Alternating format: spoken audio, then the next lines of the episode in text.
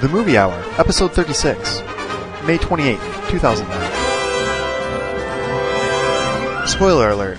The following hour of programming may contain both movie plots and swearing.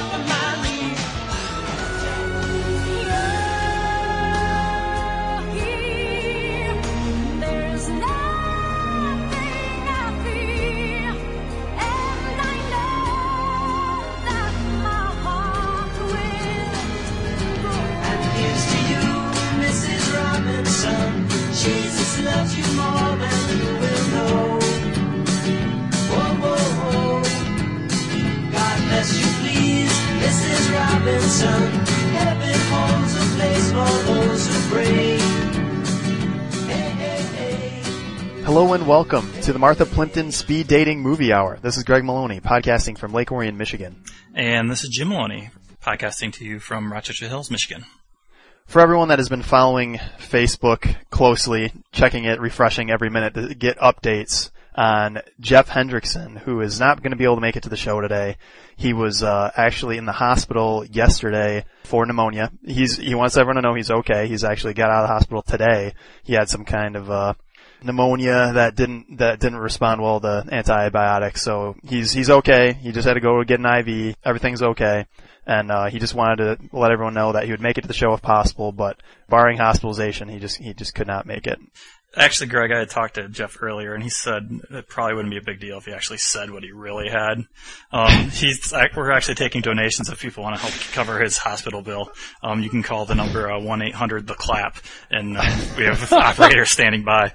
Uh, if if you don't have a phone, you can go online and go to www.mybodyisatoilet.com and also leave a, a donation that way. Oh yeah, he'll uh, he'll he'll love that. He'll love that. And uh, we, as business must go on, um, although Jeff cannot make today, uh, James and I will carry the show. It will be a, a brotherly discussion today, and Yeah. hopefully you guys can keep up. Yeah, and I know, you know, people are gonna miss their Jeff, so I'm gonna do my best to, you know, cover my part. And, um, I'm actually, uh, gonna drink in place of Jeff today. Um, I have a bottle of Crown Royal here in the room, and I'm gonna take two shots today during the podcast. One of which I will take right now. That's sort of uh, upsetting because you actually added some sobriety to the show. Usually I was the middle ground and you were one end and he was the other extreme. That's great. Yeah, so that's one down, one more to Did you actually drink one? Did you yes, actually I did. one? Wow, that is awesome. In honor of Jeff. Congratulations. That's great. Jeff, I hope you, I hope you're happy. I hope you're happy with yourself. If, if you are, uh, if you do want to follow Jeff's, uh, recovery from pneumonia onto, uh, normal Jeff status, you can go to, uh, Facebook and go to the movie hour page. Or, uh, there's some, there's some, uh, multiple threads con- uh, attributed to Jeff's recovery at thegungabit.com. Um, we do uh, want to discuss movies per usual. That is what we do here at the Movie Hour. And there were some some interesting things that happened over the weekend, and some uh, some of our reviews that we have to discuss. But this is also our final music in May segment. Which uh, we will be addressing toward the end of the show after our box office smash. Which we will start with the Night at the Museum, which was out came out this weekend. Came out versus Terminator, and the it dominated, did it not, James? Yeah, it got taken pretty good. Um, I think the final tally for just the weekend was uh, Night of the Museum 70 mil and Terminator like 52. Even with Terminator's like few day head start, it only got 65. So yeah. Oh it, yeah, because it didn't uh, fare very well. Terminator opened on Thursday or it yeah, Wednesday? or Wednesday night or whatever, you know, at midnight or Oh. whatever. It's, So- it's the Ben Stiller. It's the Ben Stiller effect. Like, Yeah, Jeff. Jeff underestimated it, and look where Jeff is. Not here. That's for sure. Actually, he, him and you were the ones that were saying that uh, Yeah. the Museum would do better. I was the one that took the opposite road there, so I failed miserably. that is true. That is true. There, I, I just, I don't know. Maybe the Christian Bale yelling at everybody sort of turned everyone off from it. But I heard Terminator. Like some of our friends saw Terminator, and like it was your generic action flick, but Yeah. I didn't think it was too bad. Yeah, I got. I think we heard one report of a, a kind of really bad viewing. In fact, uh, I think he said that people actually booed at one part. So that's pretty strong. If people actually stood up to boo. There were uh, there or actually there was some other box office stuff to discuss today, which you had claimed before. Star Trek got another 20 mil this weekend, I think it was, and it's it's brought us very very close to Star Trek outing uh, Monsters vs Aliens as number one for 2009 thus far. Yeah, I think it's only like 800 grand behind at this point right now. So uh, I'll have to even up my uh, my predictions from last week since I failed on that one. I should be able to to make this one pretty good. I actually Well, s- ended up seeing uh, Star Trek this past weekend too. So yeah, I was helping my numbers. you Well, know, yeah, what you, I know we've sort of said, you know, Star Trek's done, we're not talking about it anymore, but I'll I'll I'll allow it. What'd you think of it? Um, I thought it would, was pretty good. Um, I agree with a lot of what you said. Uh, Bones, his character was a little forced on the screen. I'm not sure if it was his fault though, or a lot of the writing. It seemed like, Yeah. especially when you first meet his character, he just goes off on this, you know, big rant. So Yeah. it's like they just, you know, shoved as much dialogue towards him as, you know, he, he you know, they possibly could. But, uh, yeah, some of his scenes, like actually on the bridge of the Enterprise and saying his little, his little bits were, were a little forced. But uh, and Simon Pegg I liked, but to me he was still just Simon Pegg. He wasn't Scotty, but he was still uh, Right. uh, pretty entertaining. And the sidekick was a little annoying, but uh, and I I think they did the right thing with going with this whole little alternate reality side storyline. Kind of opens the doors for them too.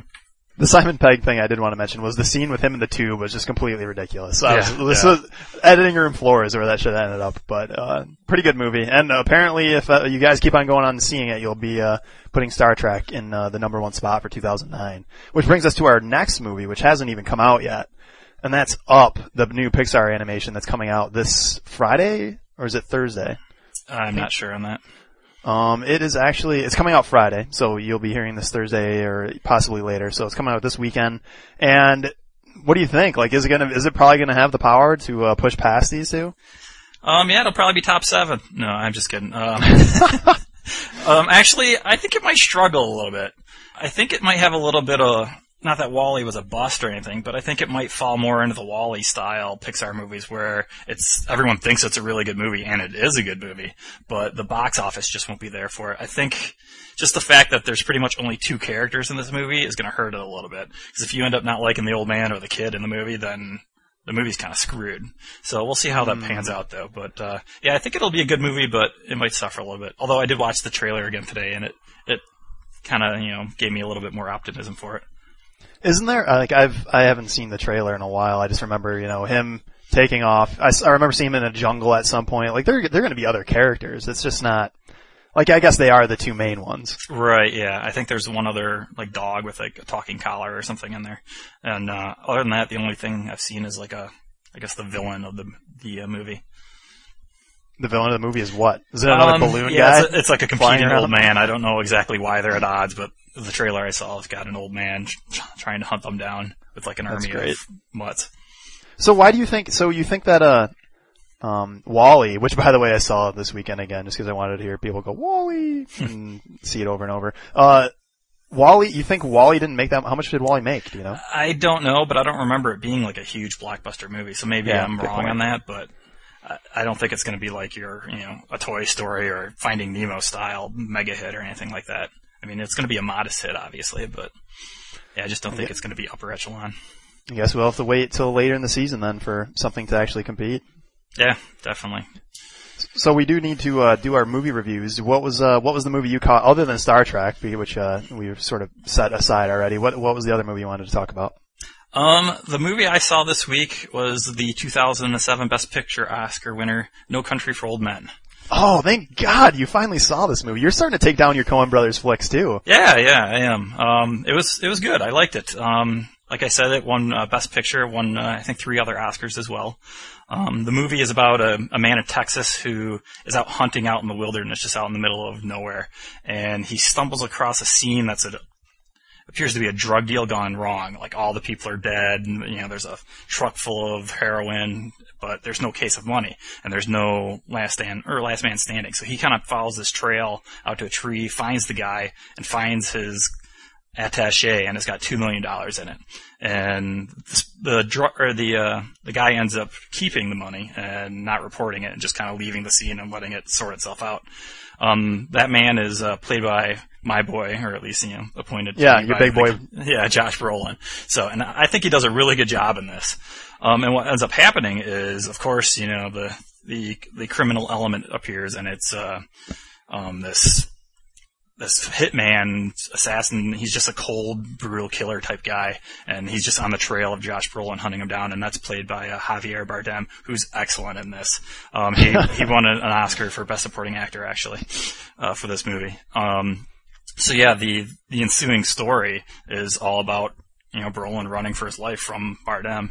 Um, both of them are you know really good in this. Um, Tommy Lee Jones makes an appearance. Uh, I think he fits in pretty well. He's a a local sheriff who's trying to kind of avoid the whole case, but it's like in his jurisdiction. But he's trying to avoid involvement, and he's just trying to come to terms with the fact that this world is, you know, a lot more violent place than it used to be. So he just he knows that this is bad news, and he's he's begrudgingly investigating it, but you know, keeping his nose clean at the same time. So Um, one thing I'd have to interject is Jeff would probably ask if you thought Kelly Macdonald was hot in it, and that's that's the Josh Bro- big boy Josh Brolin's fiance or wife, Yes, yes, I thought she was good looking. who was also in uh, the Merry Gentleman, which is the Michael Keaton's comeback movie. Yeah, I noticed that when I was kind of looking at the IMDb for this, but uh, yeah. Then second question, which is actually my question, what do you think of Woody Harrelson's uh, small small role in this? Yeah, I was going to bring him up as one of the things I actually didn't like, only because every time I see Woody Harrelson, it's Woody Harrelson. It's not a character to me. I, he just doesn't do anything else besides play himself in it. Like it sticks out. Like not that he was bad, like he might was kind of perfect. I don't know. So that so does that mean I, I shouldn't say he would fit in well because Tommy Lee Jones is playing Tommy Lee Jones and he fit in a lot better. I thought so. I guess I don't know. I just don't. I'm not a big Woody Harrelson fan. So you see Samuel L. and Samuel L. Like yeah, and that kind of you don't like me a lot of times too. Oh man, But, interesting. uh, yeah, um, my favorite part about this whole movie is their use of silence in this because the dialogue is not constant whatsoever. There's just long stretches of no talking, just people prepping or walking or moving in here and moving there, and then when the dialogue actually does start, it just seems that more potent. Uh, more, you know, just important stuff. So I, I thought they did a really good job of that. I re- think I don't think there's a soundtrack for this movie, is there? I don't think there's any music. Period. Um, yeah, I don't remember any actual music, no. I'm trying to remember. Yeah. So yeah, I thought it was a really good choice. Um, but uh, there was actually two scenes in the movie that I didn't really care for. Not that they were huge, but I just didn't understand why they were in there whatsoever.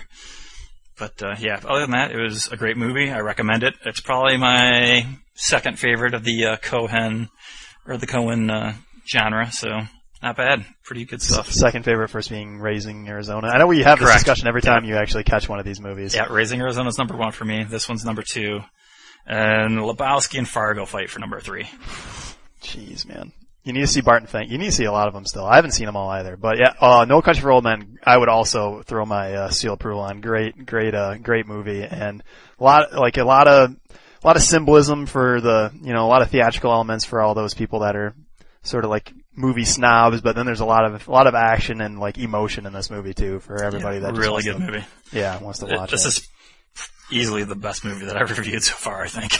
Not that Um, there's a lot to you know stand up to it in my. Yeah, my the movie I want to discuss isn't as I wouldn't give as many uh many uh cheers for. I saw uh, Taken. It's a movie starring Liam Neeson, 2008. Not not too, not uh, not that long ago. And I was when I saw it, I actually ended up seeing it because my our cousin uh, Matt, who watches like just generic action flicks, he's like the generic action flick guy. He'll go watch the stupidest things and and like him. But uh, Yeah, he's, the reason. And God caught God bless him for it. God bless him for it. But Yeah, he's uh, the reason I caught the day the Earth stood still. yeah, yeah.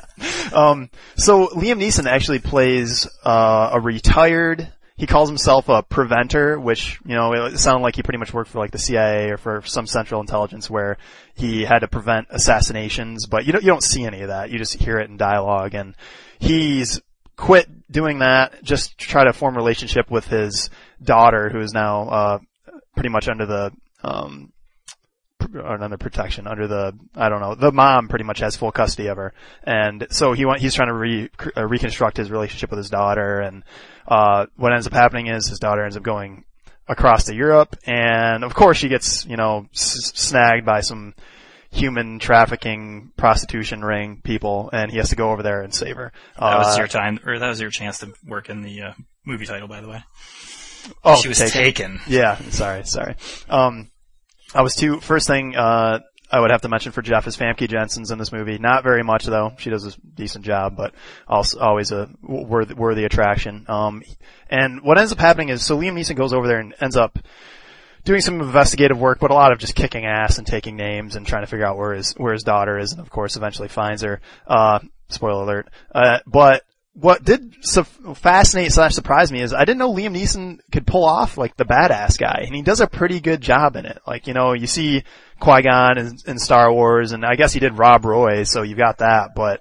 Really, he's always been like just the intellectual. I'm smarter than you. I'm going to figure this out, or I'm going to do this. yeah. And but he actually kicks kicks some ass. And I, I was sold on it. I thought he, if I see Liam Neeson, I'm going to back off because he's gonna he's gonna break my leg or something. That kind of reminds me of the reaction I had to when Matt Damon started out the Bourne stuff.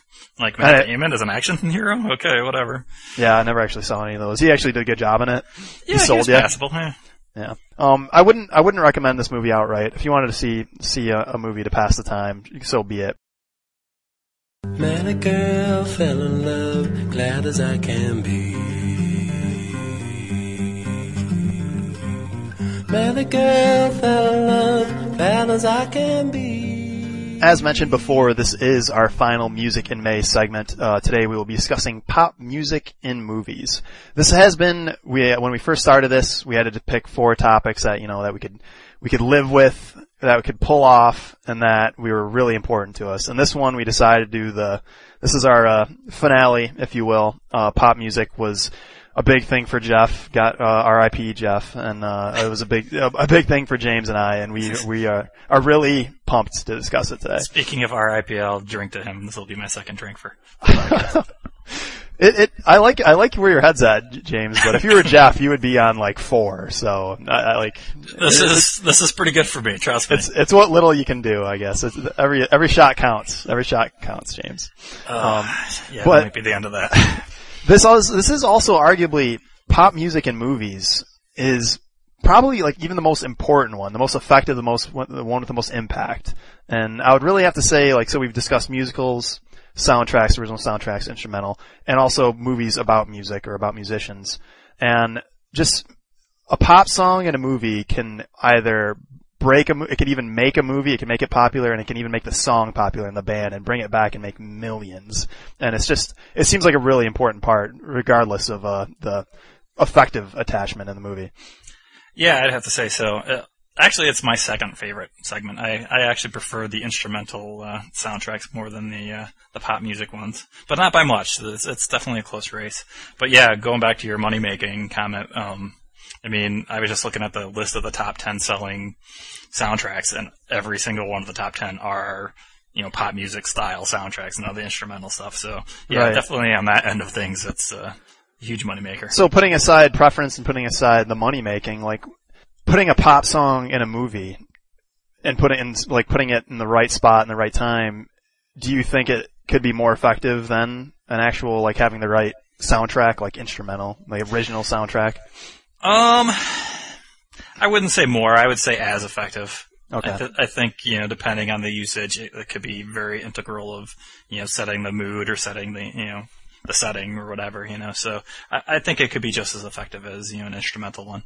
Right, right. The th- like, uh, it seems like a lot of different, like a lot of directors have sort of like a nick, a nick, uh, a knack for picking songs to throw in movies that just work out really well and they manipulate them to, to their needs.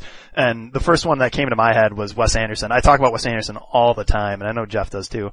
And he just does such a great job with just the scene and setting, and he takes these, takes songs and melds them together and almost manipulates them to the scene he puts them in, and it, he just does such a great job. And that teamed up with a Mark Mothersbaugh like soundtrack, it just does it does does very well. And he always he like does a he does a mixture of it. Like in uh, Life Aquatic, he had tons of covers of uh, David Bowie songs. In Rushmore, you see some Nico, you see all kinds of pretty much like 70s on. Yeah, I think he's got a really unique style, and it seems like it's a dying art. You know, having a director who likes to put music in the forefront of movies. It seems like a lot of times music's in the background, and you know, you get you buy a soundtrack or you see a soundtrack, and it's like this was even in, in the movie. I don't remember that, but he's really good at bringing them to the forefront and using some unique uh, music in the scenes that he's using. Yeah, it's well, he's not he's not the only one, but he does a great job. And you're right. Some people do put they take a movie and it's, it almost seems like sometimes you watch it and the music is almost like running the scene. It's not the actors that's sort of like behind it, and then you have the setting and the music's right up in front. And I think I think you're right. I think he does the music's pretty much a character in his Yeah. movies, which is good, which Yeah. really suits his style, and he does really good use of it. right. It kind of reminds me of, uh, and I don't even know who did the the movie, but uh, Juno is kind of like that too. It kind of has that feel to it. Uh, Juno ended up actually being by uh, was the same guy that did. It's Jason Reitman. It's the same guy that did uh, uh, Thank You for Smoking is is one of them he did, but that that wasn't the one I was thinking of. But he picked a lot of original songs. He didn't he didn't take old songs that everyone recognized. He took you know a lot of all right. Let's make this guy an all star. This song looks sounds good, and they put he put together some unknowns and actually you know made a great soundtrack out of it and made some people some money. I'm sure that's something like to bring up. Like these songs show up in movies and they can just explode. These bands aren't even, you know, ready for the amount of attention they're going to get. Yeah, um, Juno's definitely like that. I think Wes Anderson. Wes Anderson not so, you know so much, but uh, yeah, I mean it's it's great when the director will put in a song that you've never heard of. I mean, a lot of these songs that I love from soundtracks are songs I wouldn't know about unless I seen him in the movie. Right, right. I mean, just thinking about it, I mean, I didn't know who the hell the Beta Band was until High Fidelity showed it to me, and you know, he said, "Right now, I'm going to sell five copies of the Beta Band," and I probably would have been one of them. Yeah, what reminds me of, what that reminds me of is, uh, uh, another director I want to talk about was Quentin Tarantino, but when I saw Pulp, Pulp Fiction and, uh, Girl, You'll Be a Woman Soon, that I, Urge Overkill is the one that does that song, but it's actually, uh, a Neil, uh, Neil Diamond song, right? Yep, yep. And definitely. yeah, so it's a it's a cover or it's a remake, and I had to, I pretty much rediscovered Neil Diamond through that. I'm like, man, this is awesome. I can't believe I didn't listen to this before. And that like again, like Quentin Tarantino does a pretty good job with just look at the Kill Bills and all the song, all the songs Yeah. in those that are actually made them memorable. But Yeah. um, Pulp Fiction was a great, great, and uh, that's definitely an eclectic mix, that's for sure. And Yeah. other than that, um, I think he's I think he's done a great job. Yeah, Quentin has a really good ear for picking songs that are old and like wasn't very famous and using them in the soundtrack, kind of like. You know, kind of like he's geeking out as you know at samurai films for Kill Bill. I mean, he does it with his music. It seems like it's just like he's such a fan of the the old, you know, you know, just underground music that he brings it to the forefront with his, you know, like Pulp Fiction. It's like a bunch of, you know, it's like pretty much surfer style music. And you Um, have, and I was gonna say Reservoir Dogs. You have Stealers Wheels, the Stuck in the Middle with You, which Yeah, ended up resurging that song over and over again. Yep, yep, yeah. There's quite a few in Reservoir Dogs that are that are good. The uh, the coconut songs in there also.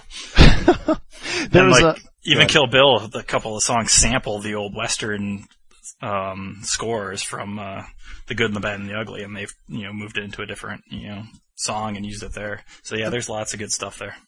and some of that, well, and some of that also was uh, the RZA original soundtrack stuff though too. Like some of that sampling uh, was actually Right, put yeah. in the movie.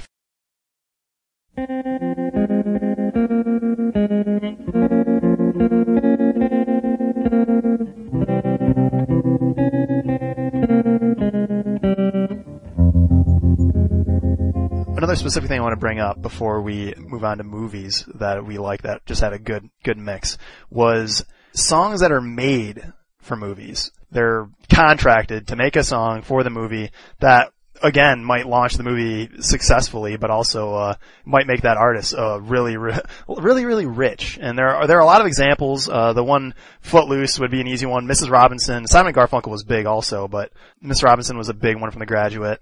The only other thing I could think of that I really wanted to want to discuss was Where's My Mind in Fight Club by the Pixies. The Pixies were already big, but this was another resurgence where every, people heard that, you know, 16, 17 year olds saw that movie and heard that song and they're just like, wow, Pixies, I'm looking into them. And, um, that's, sorry, that's, sorry, I, I sort of got off on track. That movie wasn't made for, it wasn't made for that movie, but Mr. Yes. Robinson, Footloose. So, somebody who's really good at uh, doing that is Kenny Loggins. I mean, you have Footloose, like you had mentioned. Yeah. Um, I'm all right. I'm pretty sure it was made for for Caddyshack, but I'm not positive on that. But he definitely did Danger Zone for Top Gun. Playing with the boys has got to be for strictly from Top Gun. Top Gun's a big So, one. Like we yeah, I mean, Ken- Kenny Loggins was Mr. 80s, Mr. You know, I'm gonna write a song for your movie type of person. Right, right. There's there are some other uh, some some lower class ones. Well, I had the Tiger by Survivor, which was that made it big. That was in uh, the second Rocky, I think, is when it first appeared, and then Uh, yeah, second or third, I forget yeah. which. Um, we discussed yesterday, uh, or not yesterday, last podcast about uh, Seal in Batman Forever. That was Kiss from a Rose was from that movie. Uh, there's a lot of the there's a lot of examples. One that's actually in the intro that we haven't brought up is uh, the Celine Dion "My Heart Will Go On" for Titanic, and these these songs made a lot of cash. Yeah. The one that sticks out a lot to me, and pretty much, I don't know, it seemed like, changing topics a little bit here, but um, it seems like soundtracks became less popular, kind of like early 90s. And I think like the death knell of that was Bryan Adams' Everything I Do, I Do It For You from Robin Hood. It just seemed like after that, everyone was just sick of musical soundtracks and it took like a long break. I mean, obviously there's going to be exceptions to that, but Didn't that movie also? eye- Yeah, in that movie, didn't wasn't it like the after or like the intro? Yeah, or sorry, the, the intro. cr- the the credits were like a music video of it. Music video, yeah. Uh, the songs, you know, it's not bad, but I mean, it just got overkilled, and you know, it's your typical love ballad, and I just remember just cringing every time after that. Just like, So oh what? So it, you're just talking about an example of like what what spoiled you on that movie? or- yeah, and that was another song I think that was made just for that movie. Yeah, too. yeah. There were two. I don't know. These songs weren't made just for the movie, but uh, uh, Sixpence None the Richer, Kiss Me. I always hate catching that now. It's just every time I hear it, I just want to throw up. I think it's from uh, um, She's All That. I think is the, Yeah, that sounds the- right, yeah. And I just, oh man, I can't stand that song. And the other one that that's more just unnerving when I catch it, which was uh, the Q Lazarus Goodbye Horses from Silence of the Lambs. The song where uh, the bad guys dancing around pretty much naked, Doing the tuck. it- yeah, the tuck, if if you were, which shows up in uh, Clerks 2, I think, also, where they they sort of parody it. And Yes, yep. When I hear that song, it's it's I sort of want to close my eyes. And Yeah, uh, I, I've had that. Had people say that same reaction about uh, the Steeler Reel song with "Stuck in the Middle with You." yeah. It's like I had someone ask me to turn it off because she just couldn't stop thinking about the ear cutting off scene from Reservoir. Right, right. But another another person who actually seems to, you know, try his hand at making songs just for movies is Bruce Springsteen. I mean, he's got uh, uh. Philadelphia, which you know won an Oscar, I believe. Uh, Dead Man Walking. I don't know if he won for that, but that was another good one. And like the wrestler, everyone thought he got shunned pretty much at the Oscars for not getting nominated for that because a lot of people were thinking he might be a favorite for that. So he's tried his hand at that and pretty successfully, I think. Yeah, that is that is the Oscar category, right? Like original song made for made for the movie. Correct. Yeah. Right, right. Um, there a thing that dominates that category usually is uh Disney movies, right? Like all there's all those you know inspirational Michael Bolton, you know, just take it or leave it song that pretty much every Disney movie has. I think uh, Elton John's Circle of Life is a giant example of that, and that's Yeah. one that's actually made it made it you know another billion dollars. And Yeah, that was that's actually number seven on the top ten of all time soundtracks. oh the the Lion King. Correct, yeah, and I think he's. I mean, that's predominantly Elton John music on there, I believe. Yeah, yeah, it is. I think a lot of it is. Um, but it seems, uh, it seems like that category was made almost for anim- animated movies. yeah, it, it definitely is. Always got a front runner. I don't know. I'm trying to remember who it was this year. I think that Slumdog had two, and then I don't remember who the third one was. There's a third one, which was Yeah. another weird thing. Is there was only three this year. Another reason they thought the Bruce uh, Springsteen got shunned because they didn't even fill It's, all the. it's the boss's political slots. views. People I don't, guess. people don't like the boss. I like the boss. Go ahead, go ahead. Politics is anti wrestling. What can you say? Yeah. But uh, yeah, I'd be remiss if we, you know, talked about this topic and didn't bring up Cameron Crowe. That's true. That's true. We, we I did sort of skip over him.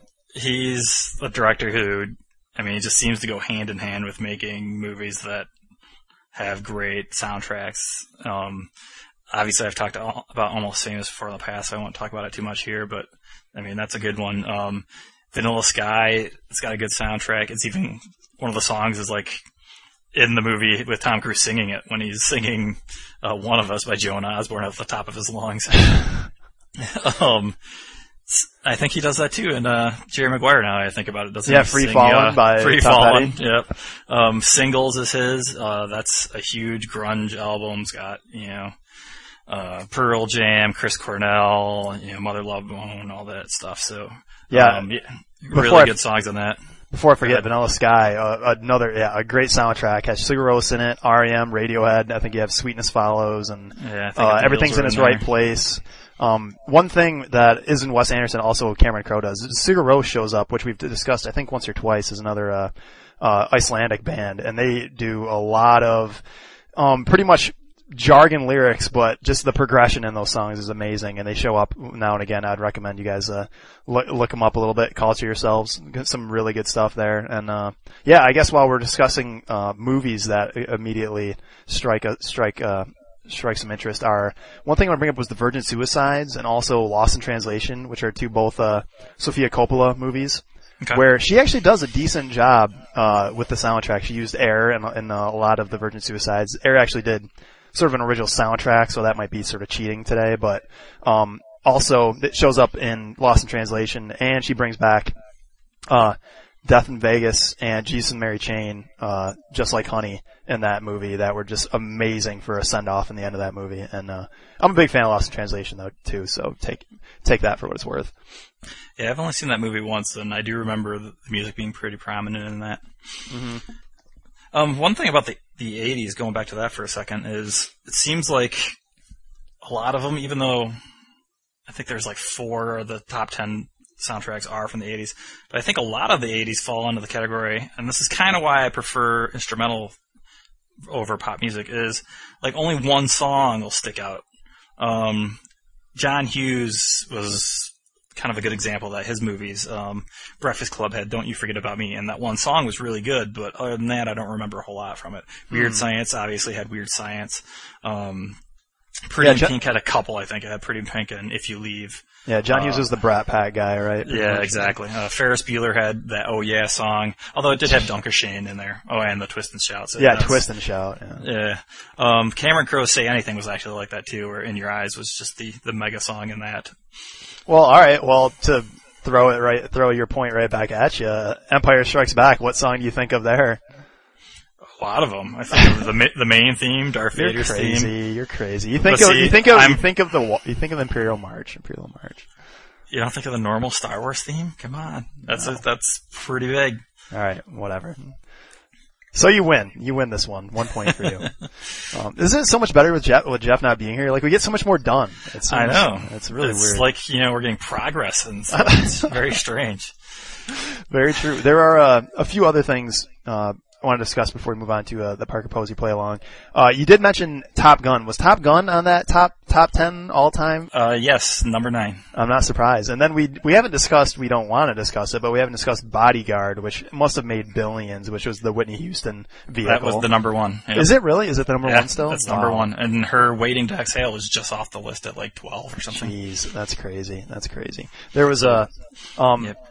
I, I don't remember. Did we uh, did we discuss Garden State yet? Which is a movie that's actually remind me of the John Hughes because uh, there's a song by the, the Shins called uh, "New Slang" in that movie, and that that one was really big. Like it was sort of like out overshadowed a lot of the other movies. There was a uh, a Postal Service song, a different version. I forget who covered it, which was also big on that soundtrack. But that did a really really well. Yeah, Um, I think that one stuck out more because it doesn't she even mention it in the dialogue? Just like, oh, have you ever heard of them? oh yeah, actually you're right. You're right. That is, Yeah, that in the waiting. So yeah, that was that's a good one.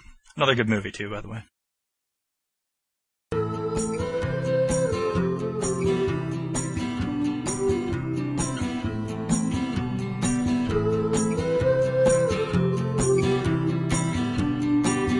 Someone else who shows up in a lot of uh, soundtracks are the Stones, and I know he's probably got like, or they probably have like four appearances on Wes Anderson. Yeah, movies. definitely. Um, but Scorsese uses them a lot too. He's got also, I think, for like four or five examples of that, and one of which he loves. Uh, "Give Me Shelter." He's used it in a, a few so- or a few movies like The Departed and I want to say Goodfellas too. But yeah, and Scorsese seems to. He likes the music, but he seems to be stuck in that one genre, which is fine with me. It's one of my favorite genres. But um, yeah, he even did that uh, "Shine a Light" concert uh, movie. I don't know if you're familiar with that, No, Greg, no. but uh, yeah, it was just pretty much a concert documentary for the Stones. But uh, I mean, the Stones in general, they also have like Paint It Black from Full Metal Jacket, which I really love. Uh, Sympathy De- from the Devil, uh, plays at the the end of the movie Fallen. I don't know if you've seen that, but that's really perfect for that. Uh, I yeah, think that's even- that's with uh, Denzel Washington, right? Is Yeah, yeah, John? Goodman, Okay. yep. And then the Guns N' Roses version, which me and my cousin Rogi will argue about which one's better, but um, they also have a version of Sympathy for the Devil, which plays during the uh, the ending of Interview with a Vampire.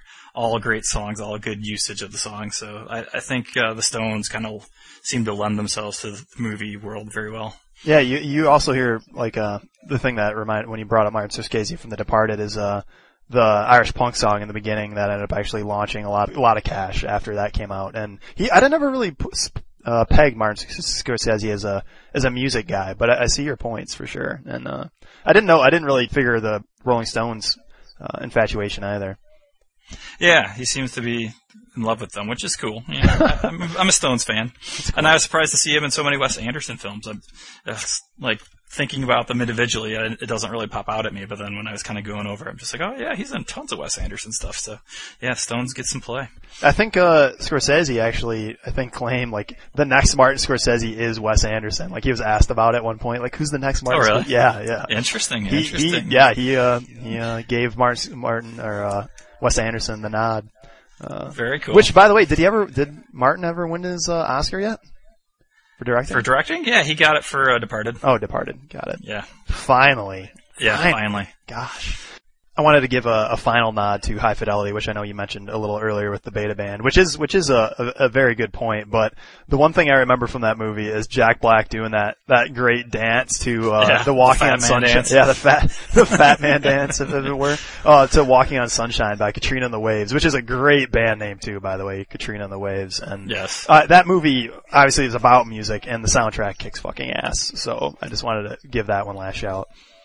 Yes, and uh, if people are just looking for you know a couple of really good soundtracks, uh, Dazed Confused is great for '70s rock and roll, and uh, Reality Bites is good if you like uh, kind of like alternative early '90s. Two of my faves out there. So those are our final our final words from the Music in May series. Uh, sorry, Jeff apologizes again for not making it, but hope you guys enjoyed it. We'd love to hear your comments at uh, gungapit.com or the Movie Hour uh, the Movie Hour page on Facebook. And we'll do more things like this, especially if uh, we get a lot of feedback about it. And I know James James and I at least had a really good time. And uh, the show's not over yet though. It's uh, it's it's Parker Posey play along time, which uh, James I believe yours was last week. Uh, yeah, my question from last week was, uh, what movie did you find to be the biggest disappointment based on your expectations? And we got a decent amount of responses for that. Um, my favorite would have to be Jeff's because he needs all the support you can on his recovery time.